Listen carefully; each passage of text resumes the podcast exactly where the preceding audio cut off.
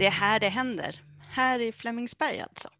Här planeras det för ett affärs och forskningscentrum kallat South, Stockholm South Business District där målsättningen är 50 000 arbetsplatser, 50 000 boende och 50 000 besökare. Och ett växande campus är en viktig del i detta. Men hur påverkar det här högskolan och hur kan vi påverka den här utvecklingen? Det ska dagens avsnitt av SO-podden handla om. Jag som leder det här samtalet heter Karina Lönnebring och jobbar på högskolans kommunikationsavdelning. Och i vår digitala studio finns också Kerstin Kassel, rektorsråd för fastigheter och utveckling i regionala stadskärnan Flemingsberg och rektor Gustav Wannberg. Hej på er, välkomna! Hej! Hej! Och varmt välkommen till dig som lyssnar. Gustav, eh, du behöver nog inte någon närmare presentation längre, men det är du som har tagit initiativ till de här poddarna med högskolans fem olika rektorsråd. Varför gjorde du det? Men jag tycker väl att man kan ju alltid fundera på hur ska man liksom berätta lite om vad, som händer och vad vi gör. Och eh, det, det, är väl jättebra att lägga ut en nyhet på medarbetarwebben eller på internwebben, men det här är ju komplexa frågor som man behöver ägna, i, i något sammanhang skulle gärna ägna lite mer tid och lite mer djup åt. Och då blir ju ett sånt här samtal känns ju som en bra, kul form, så att, säga, att få helt enkelt prata om de här sakerna. Och kunna komma in på lite komplexiteter av olika slag. Eh, så att jag ty tycker det är intressant bara att få föra samtalet. Och om det sen går att lyssna på så kanske, och någon kan tycka att det är intressant så blir jag ännu gladare. Det hoppas vi, eller hur? Kerstin, du har varit länge på högskolan och vi har bland annat sett dig i rollen som prorektor under ett antal år. Den här rollen som rektorsråd har du haft en tid nu och förutom det så är du också docent i arkeologi. Men om du presenterar dig med egna ord och varför du valde att driva de här frågorna om utveckling i Flemingsberg, hur blir det då? Ja, det är väl en kombination av ämnet arkeologi och, eh, och att jag var prorektor. Eh, det är ju arkeologer gör ju massa andra saker än vad man oftast tror att vi gör. Eh, vanligtvis så tänker man sig att vi ligger stillsamt och penslar fram skelett och så men, men arkeologer ingår ju i samhällsutbyggnaden eh, på kommunnivåer, på länsstyrelsenivåer på sånt. Så att vi, jag kan en hel del om det här med eh, planprogram och vem som bestämmer vad och när man får bygga, när man inte får bygga och den långa tiden framförallt som det är mellan eh, att man vill göra någonting tills man gör någonting. Så att det passade väldigt bra att jag kunde ta den, de, den typen av frågor eh, eftersom det är så mycket igång kring Flemingsberg. Så att jag är intresserad av det både i meningen för högskolans del men också för hur man gör när man bygger de här områdena.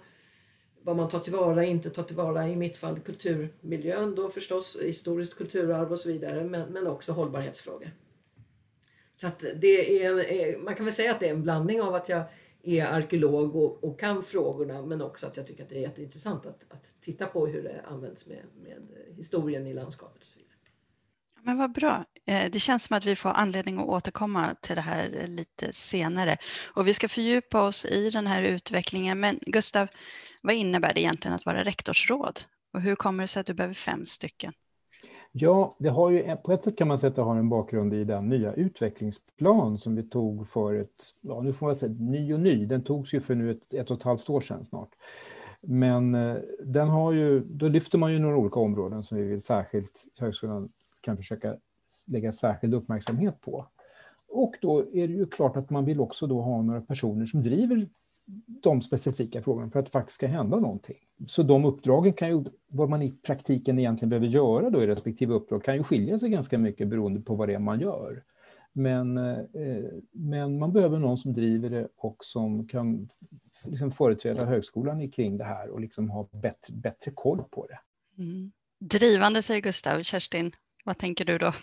Är du drivande? Eh, ja, det hoppas jag väl. Och, och, och det som blir, det kan ju låta lite tråkigt också men det som är att, att nu ska ju det bli en, en stadskärna av Flemingsberg och det är enorma satsningar kring detta och det, det är viktigt för framförallt fastighetsbolagen som håller på att, att få bygga så mycket som möjligt och, och liksom ta mark i anspråk. Det gör ju i och för sig att högskolans roll blir det en annan också. Eh, om inte att vi sätter ner hälarna så måste vi ändå fundera på att, att vi ska finnas i hundratals år framåt och vi ska kunna utbygga eh, Eh, Eh, bygga ut eh, ordentligt. Och, och det där är ju lite av ett... Eh, det är klart att det kanske inte är det alla fastighetsägare och kommuner vill höra att vi säger vi vill ha markreserver, vi vill kunna bygga i framtiden. Men vi skulle inte fylla vårt uppdrag om vi inte såg till att ha det. Man kan se, ut hur, man kan se hur det ser ut för andra lärosäten som har haft svårt. Man ligger i nationalstadspark eller någonting sånt. Då, då får man knepigheter med sin framtid. Och vi kan inte tänka bara på kanske varumärket tre år framåt utan vi måste också fundera. Eh, så att vi har, eh, när vi har diskuterat det här så har vi diskuterat åtminstone 50 år framåt som, som målbild eh, och, och, och utbyggnad. Sen är det ju knepigt nu. När jag började så jobbade ju alla på jobbet höll jag på att säga. Då var vi ju alla på plats och, och man såg att högskolan kanske växer. Nu har vi ju inte precis nyttjat våra lokaler och precis just nu så känns det ju inte som att man kommer bygga någonting på evigheter. Men det, det där det, det, det kommer ju naturligtvis förändras igen. Men, men att vara drivande betyder alltså inte bara att säga bygg och gör och dona och fick, utan att vi också som högskola måste kunna försäkra oss om att vi, vi har utbyggnadsplaner längre fram. Och vi, ja, där, där kan det vara tur att jag är arkeolog på ett annat sätt. Jag har ett väldigt långt tidsperspektiv jämfört med vanliga människor. Så att jag kan se att det här behövs eh, i längre tid. Härligt Kerstin, du kommer in på det så himla fint. Eh, med det här, eh, kan du ge oss Eh, och lyssnarna framförallt en mer eh, detaljerad bild eller en fördjupad bild av det, de planerna som Huddinge kommun har? Ja, Huddinge kommun har ett antal saker att förhålla sig till. Så om man tittar på, på liksom, vad kan man säga, nationell nivå så har vi järnvägen som alla måste förhålla sig till. Det, det, alltså järnvägen är det liksom högsta, den går ju överallt. Och här talar vi två spår extra eh, som är den som kallas Järnalänken eller så vidare som man nu börjar både gräva och bygga för eh, på, på, på söderut. Och idag vet inte kommunen eller någon riktigt var de här spåren ligger. På, på ICA-sidan eller på vår sida är lite oklart så där finns det ett utrymme som måste tas. Sen måste också kommunen förhålla sig till eh, eh, det som heter Tvärförbindelse Södertörn, en ny eh, motorväg, motortrafikled som går mellan Kungens Kulva och Jordbro. Den har kommit ganska långt i sina planeringar. Etapp 1 och etapp 2 är klar. Den skär ju också så att säga, kommunens planer och den, den, nu är ju den, den har ju kommit längre i sina planer så den vet vi hur den ligger. Eller kommunen vet liksom var den tar. Men, men den tar ju också en hel del saker. Sen har vi då Huddingevägen med Trafikplats Högskolan. Eh, där har vi märkt till exempel att Trafikverket de får ju eh, exploatera mark även om den, vems den än är. Så, så Stiftelsen Klara fick ju lämna av lite mark till att det blir en stor trafikplats eh, lite söderut.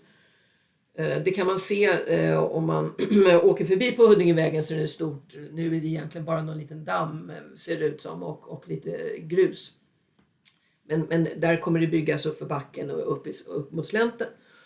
Och det sista är att förhålla sig också till den här spårvägen som kommer in på hälsovägen. Ehm, eh, det kommer ju bli en, en sån här eh, spårväg som, som finns eh, och har varit så lyckad överallt i Stockholm. Så att kommunen har att förhålla sig till de här övergripande nationella och regionala utbyggnaderna. Sen vill kommunen genom detta, och det, det hör man ju nu då, vi får ju då nya järnvägsspår, det blir en ny motortrafikled, det blir en ny spårväg. Det blir ju också ett, ett liksom kanonläge tänker kommunen för att bygga ut. Eh, men, men, eh, men de har också olika vad kan vi säga, så här, saker att, att förhålla sig till. Så att, så att, eh, men kommunen vill ju liksom, vad kan vi säga, de vill få in fler invånare, de vill bygga mycket, de vill få in näringslivet och så vidare. Så deras förhåll till det här är liksom sätt fart, gör det nu så fort som möjligt. Och, och vi är en annan sak. Men det som är nytt och, och det som väl är det liksom stora området det är att Huddinge nu har gått, gjort ett avtal med Fabege som är en, en stor fastighetsägare eh, som har byggt Arenastaden, Hagastaden eh, och de tänker nu etablera sig i det då som kallas det här South Business District som du nämnde. Det har man, man har inte använt det eh, varumärket på ett tag och det var väl för att det faktiskt skrattades lite åt eller det, det det kanske inte var det folk kände att Flemingsberg var. Så nu pratar man i högre del om Flemingsbergsdalen. Och det är då området kan man väl säga då från, från ICA eh, ner mot våtmarkerna. Eh, där då trafik, eh, tvärförbindelsen kommer gå. Det, det, det är det området som kommer byggas ut och även parkeringsplatsen kan man tänka sig. Så det är där kommunen satsar väldigt mycket på. Men de vill ju förstås ha med sig campus och allting det som händer för där har vi arbetsplatserna och liksom driv, som driver in folk från andra håll. Eh, sen är det ett svårt område. Då. Det skärs genom järnvägen, det skärs genom, genom hälsovägen där spårvägen går. Så det är inte så lätt att få ihop de här delarna. Det är, det är ju ett, ett sånt där stort, stor sak. Gustav, du flikade in. Nej, jag tänkte att vi kanske påminner oss lite att det finns inte bara anledningar för högskolan att engagera sig i de här frågorna, kanske också har vi lite möjligheter så att säga faktiskt. För att vi, vi är ju vi har ju våra lokaler genom stiftelsen Klara som den heter. Eh, och eh, den inrättades ju samtidigt som högskolan bildades om jag minns rätt. Och den äger alltså mark och har i sin stadga att eh, förse högskolan med lokaler till självkostnadspris. Och vi har förstås ett mycket nära samarbete med stiftelsen Klara och Kerstin, det ingår ju också i dina, ditt uppdrag att alltså, hålla den dialogen mycket nära där. Så då kan ju inte högskolan, men däremot stiftelsen Klara är ju en av markägarna på området och blir ju verkligen en aktör. Så här, och, och det ger oss ju möjligheter och ansvar kan man säga. Precis, du var inne på det här Gustav och jag tror att vi kommer få anledning att komma tillbaka till just stiftelsen Klara, men också i det här uppdraget som du har Kerstin. Eh, alltså jag tänker så här, det är ju en sak att lite grann bevaka vad som händer en annan sak är att kanske representera högskolan i olika forum. Eh, och en tredje sak kanske är att påverka i någon riktning som då är gynnsam för högskolan. Du var inne på det inledningsvis där med titta för framtiden eller bana väg för framtiden för, för högskolan. Eh, kan ni prata lite grann om vad, vad som ligger i rollen för dig, Kerstin?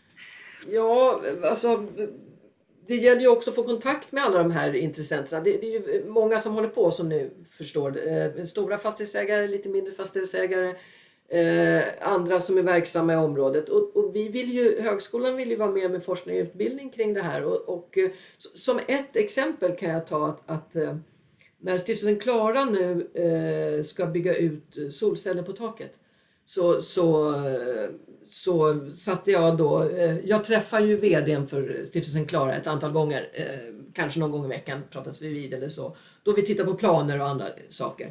Och då ville han ha kontakt med någon på högskolan som kanske ville följeforska eller eh, ha utbildning kopplat till de här solcellerna. Och då kontaktade jag ett annat eh, rektorsråd, Jesper, för hållbarhet, som i sin tur då, så nu har de en, en, en grej kring det där och det slog ju väl ut så att eh, då hade vi funderingar på när det ska byggas de här studentbostäderna som ska byggas eh, söderut i vårt område, där kommer också byggas ett dagis, eller förskola heter det. Eh, för så ser det ut idag när man gör de här planerna från kommunens sida så, så ska alla delar ingå och då ska det ingå en förskola. Och då eh, var det även där, kan högskolan ha någon, någon, någon utbildnings uppföljning eller forskarföljning kring detta och då har vi lärarutbildning och förskoleutbildning. Så det gäller att också hänga på på den här typen när, när, när Byggvästa ville ha det. Sen fick i Flemingsberg Science så fick Huge Bostäder höra talas om att vi hade detta och då tog de, ringde de upp mig och frågade om vi kunde ordna någonting kring sophantering. Så att det är fullt med sånt, när de upptäcker att vi liksom kan stå till tjänst med, med, med eller vad man kan säga, vi, vi är ju intresserade av den här samverkan. Vi lär oss ju av att vara ute i samhället och de lär sig av att ha kontakter med oss och vi kan klippa upp oss på det sättet. Och det kan vara små och stora projekt. Ehm, men det är intressant på det hela taget. Det kan ju vara uppsatser som skrivs om något eller så. Så det gäller att vara med på många, många nivåer, inte bara eh, för att stoppa byggnader eller för att se till att de är bra, utan också att vara med och påverka på det sättet. Och ju mer vi kommer med, ju mer efterfrågade blir vi. Det har jag haft en känsla av att vi kanske det är lite sådär skiktat, lärosätena i för sig och sen så pågår en massa andra saker och inser de då plötsligt att, att vi kan mycket så, så, så kommer vi med där. Sen är det mitt eget favoritområde att komma med på naturligtvis och det är det är någonting som de är dåliga på i kommunerna ofta. Det, det är ju så att när man historia i områden är ju väldigt väl dokumenterad inför de här eh, byggnationerna. Hos oss har det ju grävts ett gravfält under eh, Huddingevägen eh, och pendeltågsperrongen. Det finns stenårs på platsen över rondellen. Det finns mycket intressant men kommunen är på något sätt så att de tar bort de där sakerna. Det är man lagskyldig att göra, det betalas. Och sen använder man sig inte av det. Så att när de sen skriver sina planprogram eller översiktsprogrammen så, så, så, finns inte den här historien med utan det blir ett sånt där område som att det började väl byggas 1969 och ingenting annat. Fast vi har en fantastiskt intressant historia. Till stenålderns skärgårdslandskap fram till järnålderns fina gravar med, med folk från Gotland och sånt och sen eh, har vi ju medeltiden inte minst som är jättespännande. Det där glömmer de gärna bort eller det försvinner och så ska de sälja sin förort och där, där tycker jag också att vi har någonting att göra. Eh, den historiska mångfalden som vi kan, kan hjälpa dem med att, att beskriva att, att vi har en sån fin flerskiktad och djup historia i området. Vad fint du knöt an där då till våran eh, förra podd, eh, Gustav, med, med Shake och samverkan. Vad tänker du, Gustav, när Kerstin beskriver rollen så här? Jo, men precis så. Och eh, det är ju så, ska man ha, faktiskt ha riktigt... jag tror att vi, vi har väl, ska man uttrycka sig riktigt grovt så har väl högskolan typ två prioriteter i det här. Ett är, vi måste ha vi vet inte hur vi kommer att se ut om, om 25 år, men vi kommer med all säkerhet att vara större. Det måste vi räkna med. Och den, den utrymme, det måste finnas expansionsutrymme på campus. Och det måste man ständigt påminna alla aktörer om. Och sen den andra är att när det nu satsas och byggs som det gör här, så vill vi ju att det ska bli man ska ta vara på campuset och högskolans närvaro här på ett bra sätt. Och då tror jag att verktygen för det, de är ju att man bygger relationer på många olika sätt. Och, och, faktiskt, så att de, de, andra parterna som, som också vill göra bra saker ser att här kan det bli ännu bättre om man pratar med oss. Och det tror jag, Kerstin, du redan gör.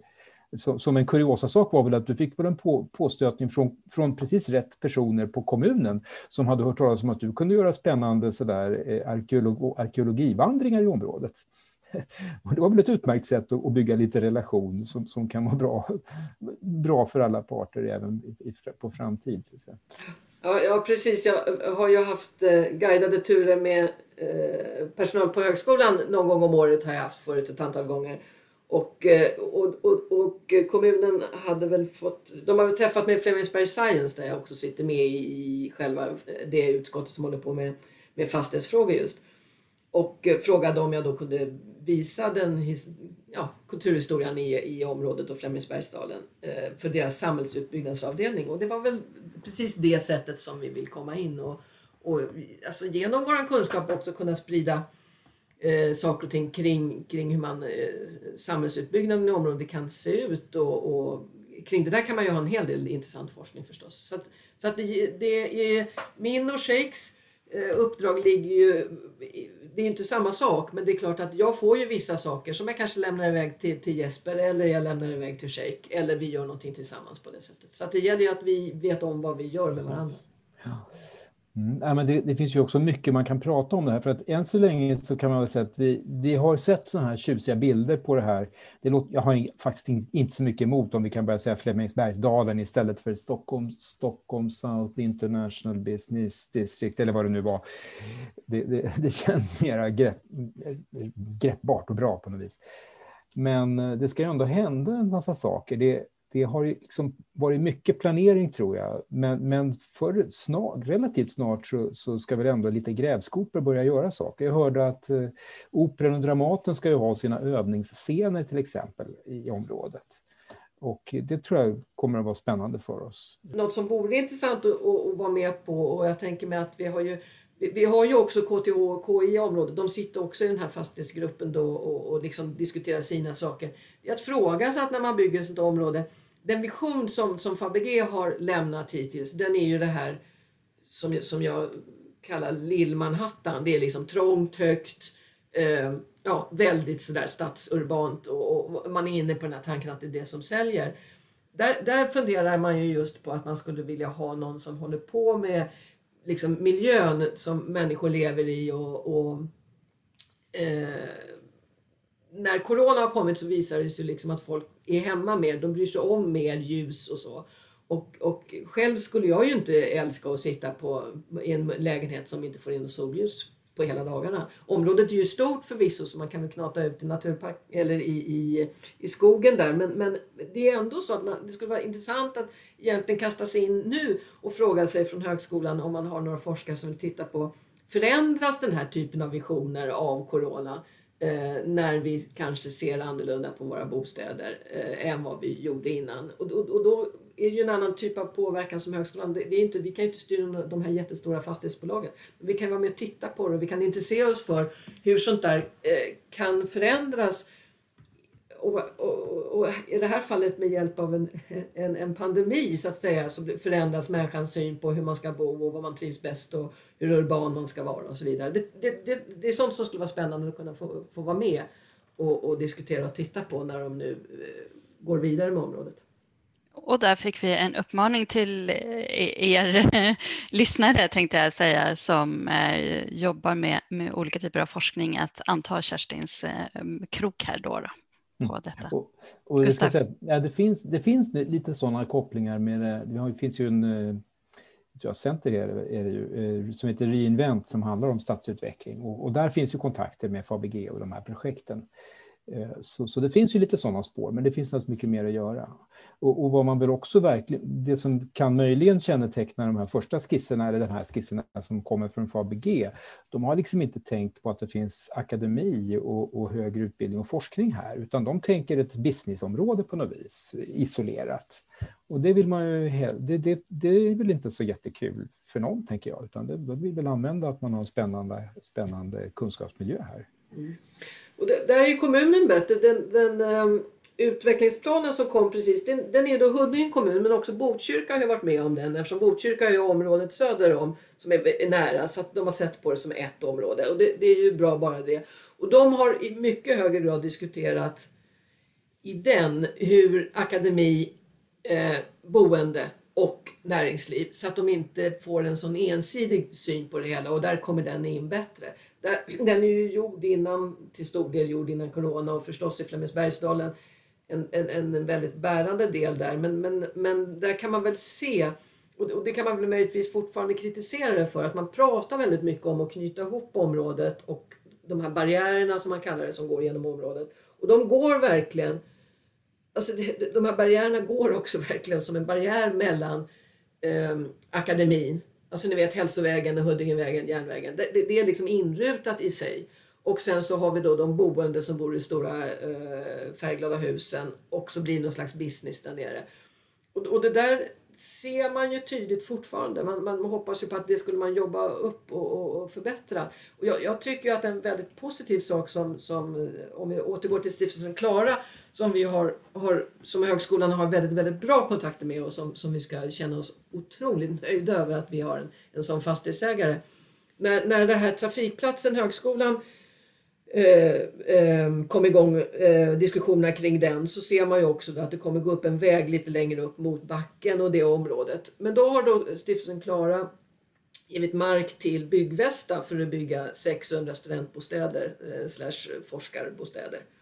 Och det, den planen har kommit så pass långt så att den finns ju, alltså där, finns, där kan man se hur husen kommer se ut på riktigt. De ser, det ser jättetrevligt ut bilderna och det, det, det ser det, det, där tycker jag vi ska känna oss glada över för, för det betyder att vi, vad kan vi säga så här, vi, vi får över boende på vår sida i vårt område. För hur tjoigt det än eh, skulle kunna bli nere i en sån här Flemingsbergsdal med mycket näringsliv så släcker man lamporna där också klockan 18 och går hem. Och då blir det ett område som vanligt kring stationen som är väldigt, väldigt mörkt eh, på natten. Eh, och, och, och, och, får vi in det, det är det man skulle vilja sträva efter egentligen att mixa bebyggelsen bättre än att tänka campusområde, businessområde och så bostäderna längst ner mot, mot uh, våtmarken och Orlången utan liksom få det mixat. Och det, det, det, tycker jag ju att, att vi, vi får genom att få studentbostäder in i vårt område. Jag bara tänkte lägga till det självklart. Har man boende så, så vill de också ha i alla fall lite pizzerier och sådär. Så, att, så att då blir det ju liksom annan verksamhet dessutom. Så att, eh jag blir så nyfiken, för ni har varit inne på det båda två, med, med det här med möjligheter, eh, eh med campusområdet och, och, vi som var med på det högskolegemensamma personalmötet den 26 februari fick se dig Kerstin visa några av de här arkitektbilderna som är runt högskolans närområde.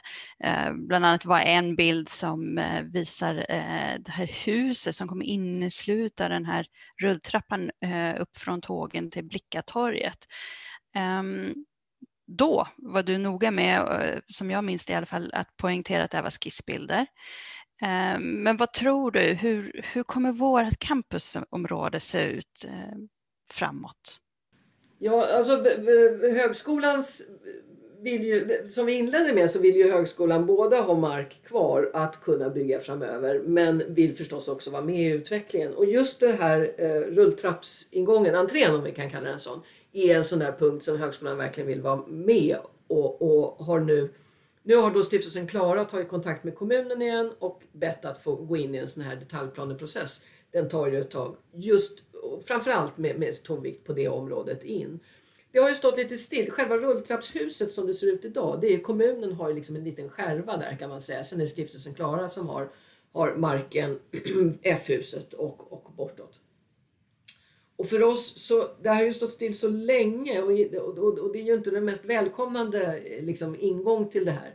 Och Tovats, det bilden som jag visade på personalmötet, det är då ett, ett uppdrag som heter Parallella uppdrag där man gjorde förslag på hur det skulle kunna vara och då tänker man sig också en gångväg snett uppåt. Och då skulle, alltså snett till vänster när man kommer från pendeltåget.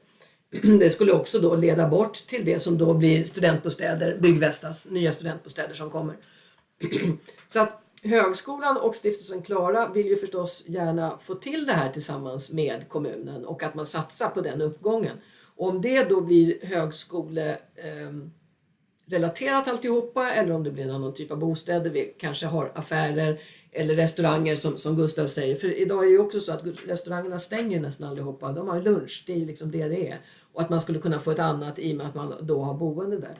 Så, så den ingången hoppas vi ju att det kommer igång. Så att om stiftelsen Klara går in i det arbetet tillsammans med kommunen nu och med oss som naturligtvis vi diskuterar med dem hela tiden vad vi tänker kring det. Då är det framförallt kring det här entréområdet som, som vi är intresserade. Och en sån detaljplan är på gång också med området på andra sidan kring järnvägsuppgången. Så, att, så att det, det, är en kulturhistoriskt intressant byggnad. Även om man inte själv blir jätteupphetsad kanske, kan man tycka när man ser den, så, så, så är den det. Eh, så att, så att den ska liksom bevaras, men hur ska eh, vägen uppåt mot oss se ut och också vägen ner mot parkeringen. Så att, eh, det är lång tid i den här branschen, men, men ett par år kanske man kan få se detaljplanen och, och, och sen blir det intressant att se vad, vad vi kan få göra med detta. Hur skulle det påverka högskolan då, tror ni med, med en annorlunda entré till eh, campusområdet? Mycket tror jag. Det, det känns ju lite provisoriskt fortfarande och lite alternativt. Jag, jag tror att det spelar jätte, jättestor roll. Och, och själv tycker jag att den där bilden som eh, Tovats arkitekterna tog fram är, alltså den är ju ett jättefint exemplar för den är inte sådär eh, storvulen och jättehöga byggnader och sånt utan den är otroligt liksom, välkomnande in i området. Så att, ja, jag tror det och det betyder ju mycket inte för oss. Det är därför det är ju bra att ha samarbete med de andra också. Det betyder ju mycket för sjukhuset och, och KI och KTH också, eh, Röda Korset. Alltså att, att, att det ser trevligt ut när man kommer in. Eh, så att för min del tror jag verkligen det. Mm. Nej, absolut. Det är väl det där, alltså, för nu pratar vi om den här så att säga södra uppgången där, den vanliga uppgången där man kommer direkt upp förbi F-huset och det. Det är ju på något sätt stora ingången nu för de flesta som kommer, tror jag. Men man kan ju förstå när man tittar på, på husen är byggda, den riktiga paradentrén, den ligger ju på andra sidan mot hälsovägen.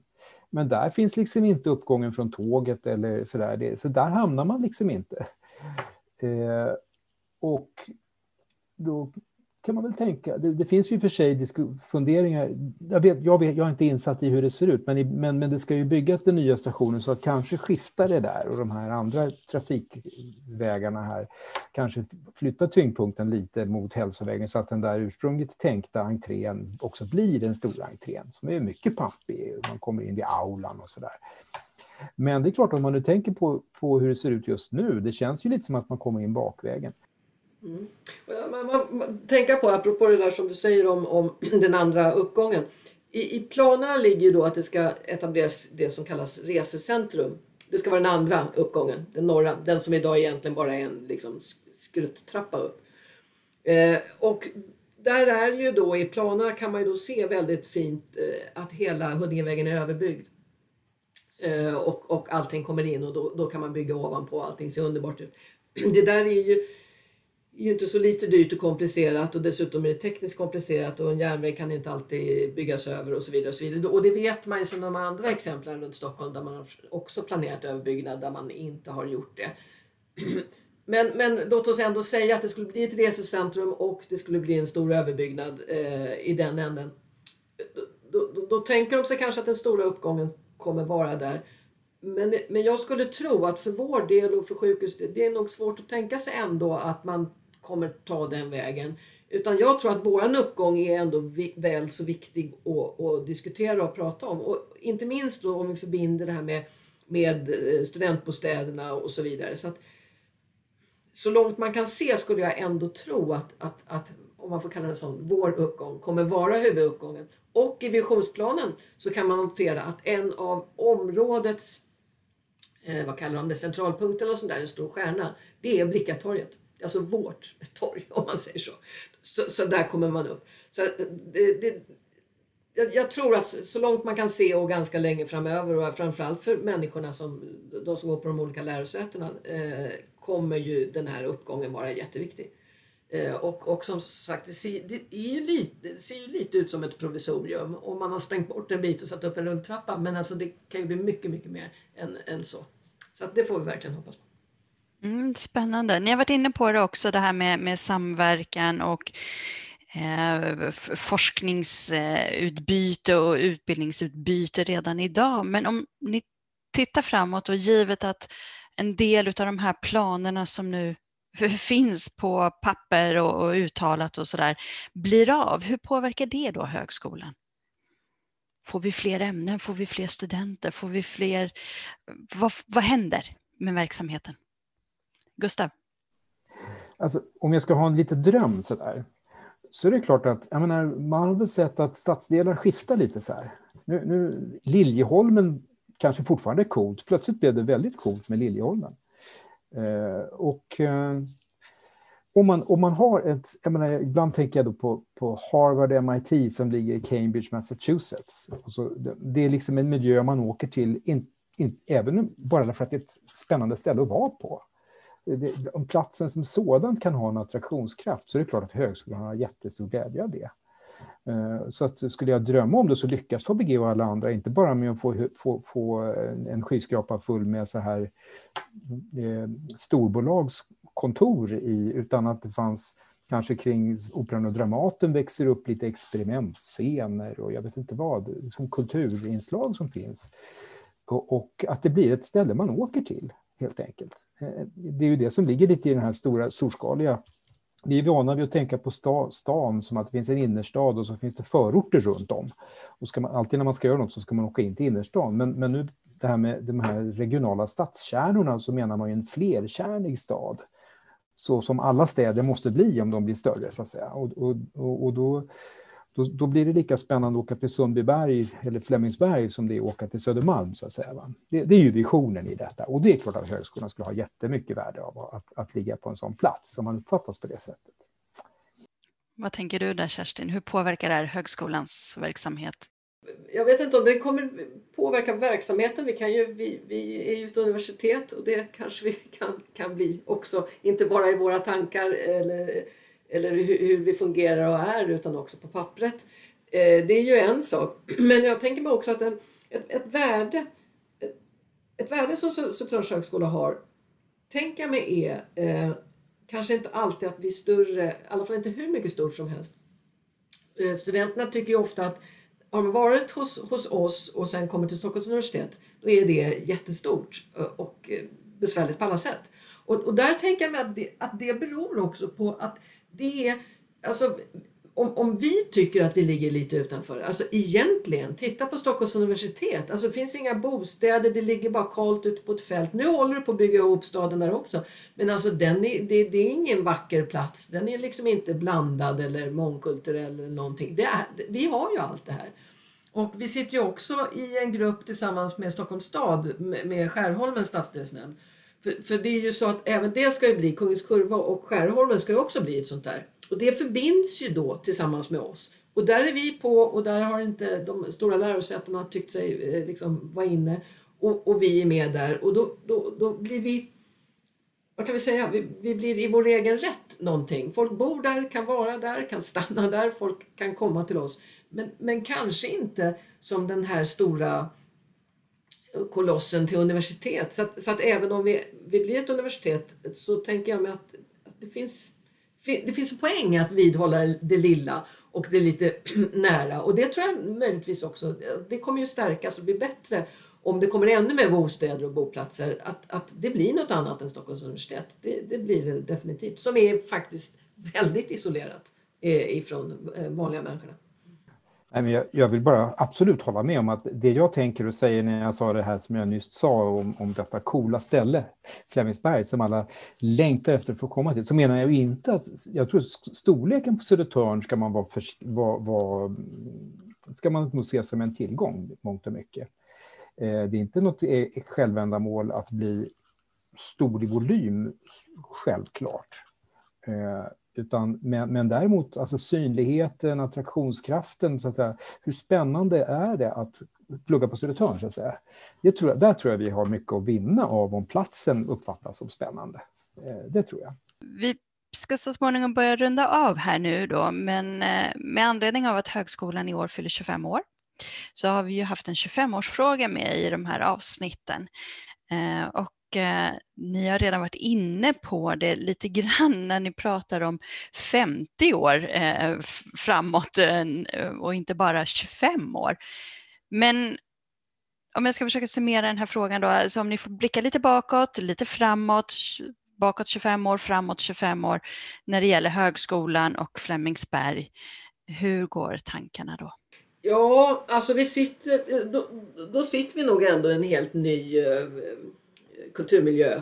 Eh, med, eh, och då hoppas jag verkligen att man har eh, integrerat boenden bättre i hela eh, och att man inte gör misstaget med Flemingsbergsdalen att bygga kontor eh, nära stationen och bo, eh, bostäder utanför utan att, att det blir mer eh, uppblandat. Och, och då kommer vi liksom när vi tittar ut genom fönstret så kommer vi inte längre se de här tråkiga grushögarna och halvindustribyggnaden neråt utan man kommer just kunna tänka sig, eh, ja, säga till studenterna eller kollegor eller någonting sånt där att man, man kan ta sig en öl där när man åker hem från jobbet eller vad man gör, alltså på plats. Så att det inte bara är en plats som man åker till på jobbet och sen så, så fort som möjligt åker man hem.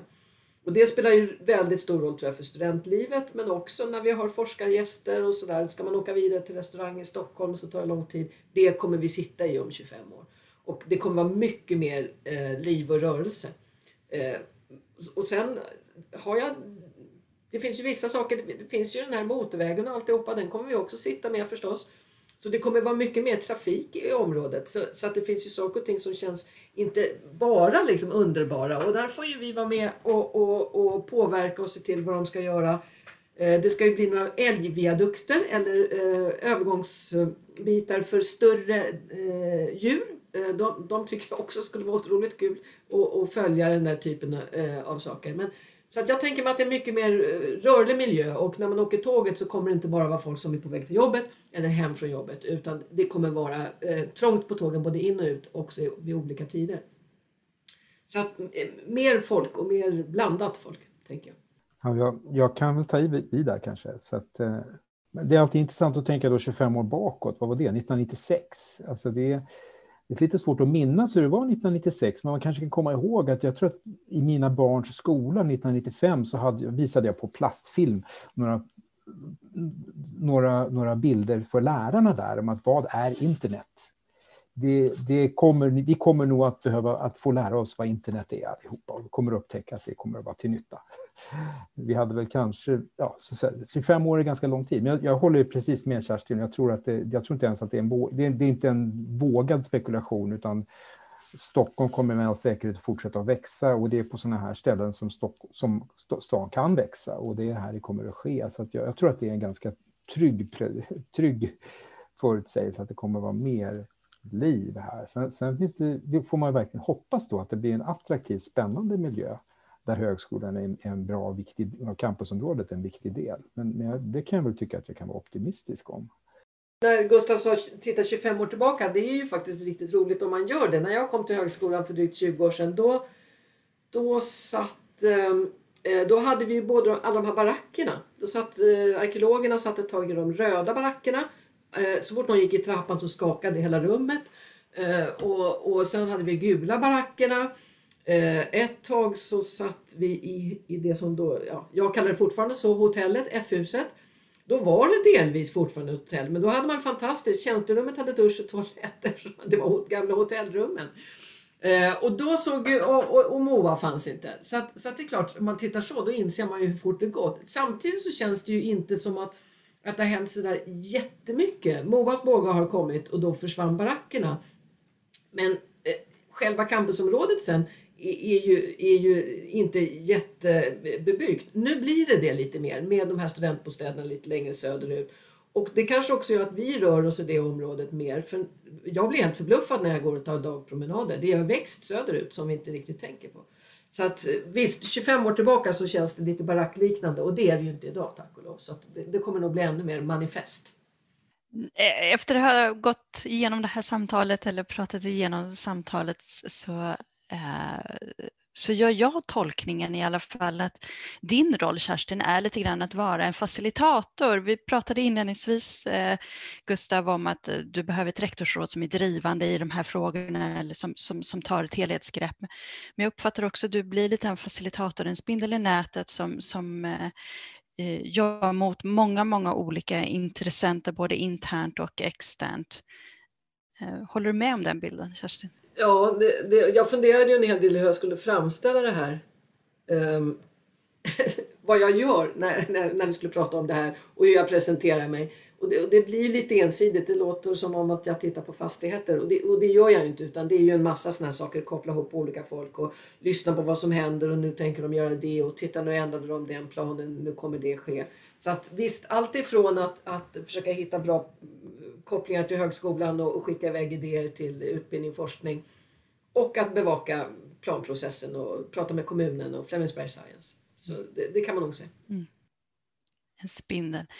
När vi planerade de här eh, poddsamtalen med Högskolans rektorsråd så ville vi få in eh, lite dynamik mellan er rektorsråd också eh, och vi kallade det för stafettfrågan. Eh, och Kerstin, du har fått en stafettfråga från Jesper Alvarsson Hjort, rektorsråd för hållbarhet. Och hans fråga lyder så här. Södertörns högskola är en av flera aktörer i Flemingsbergsområdets utveckling.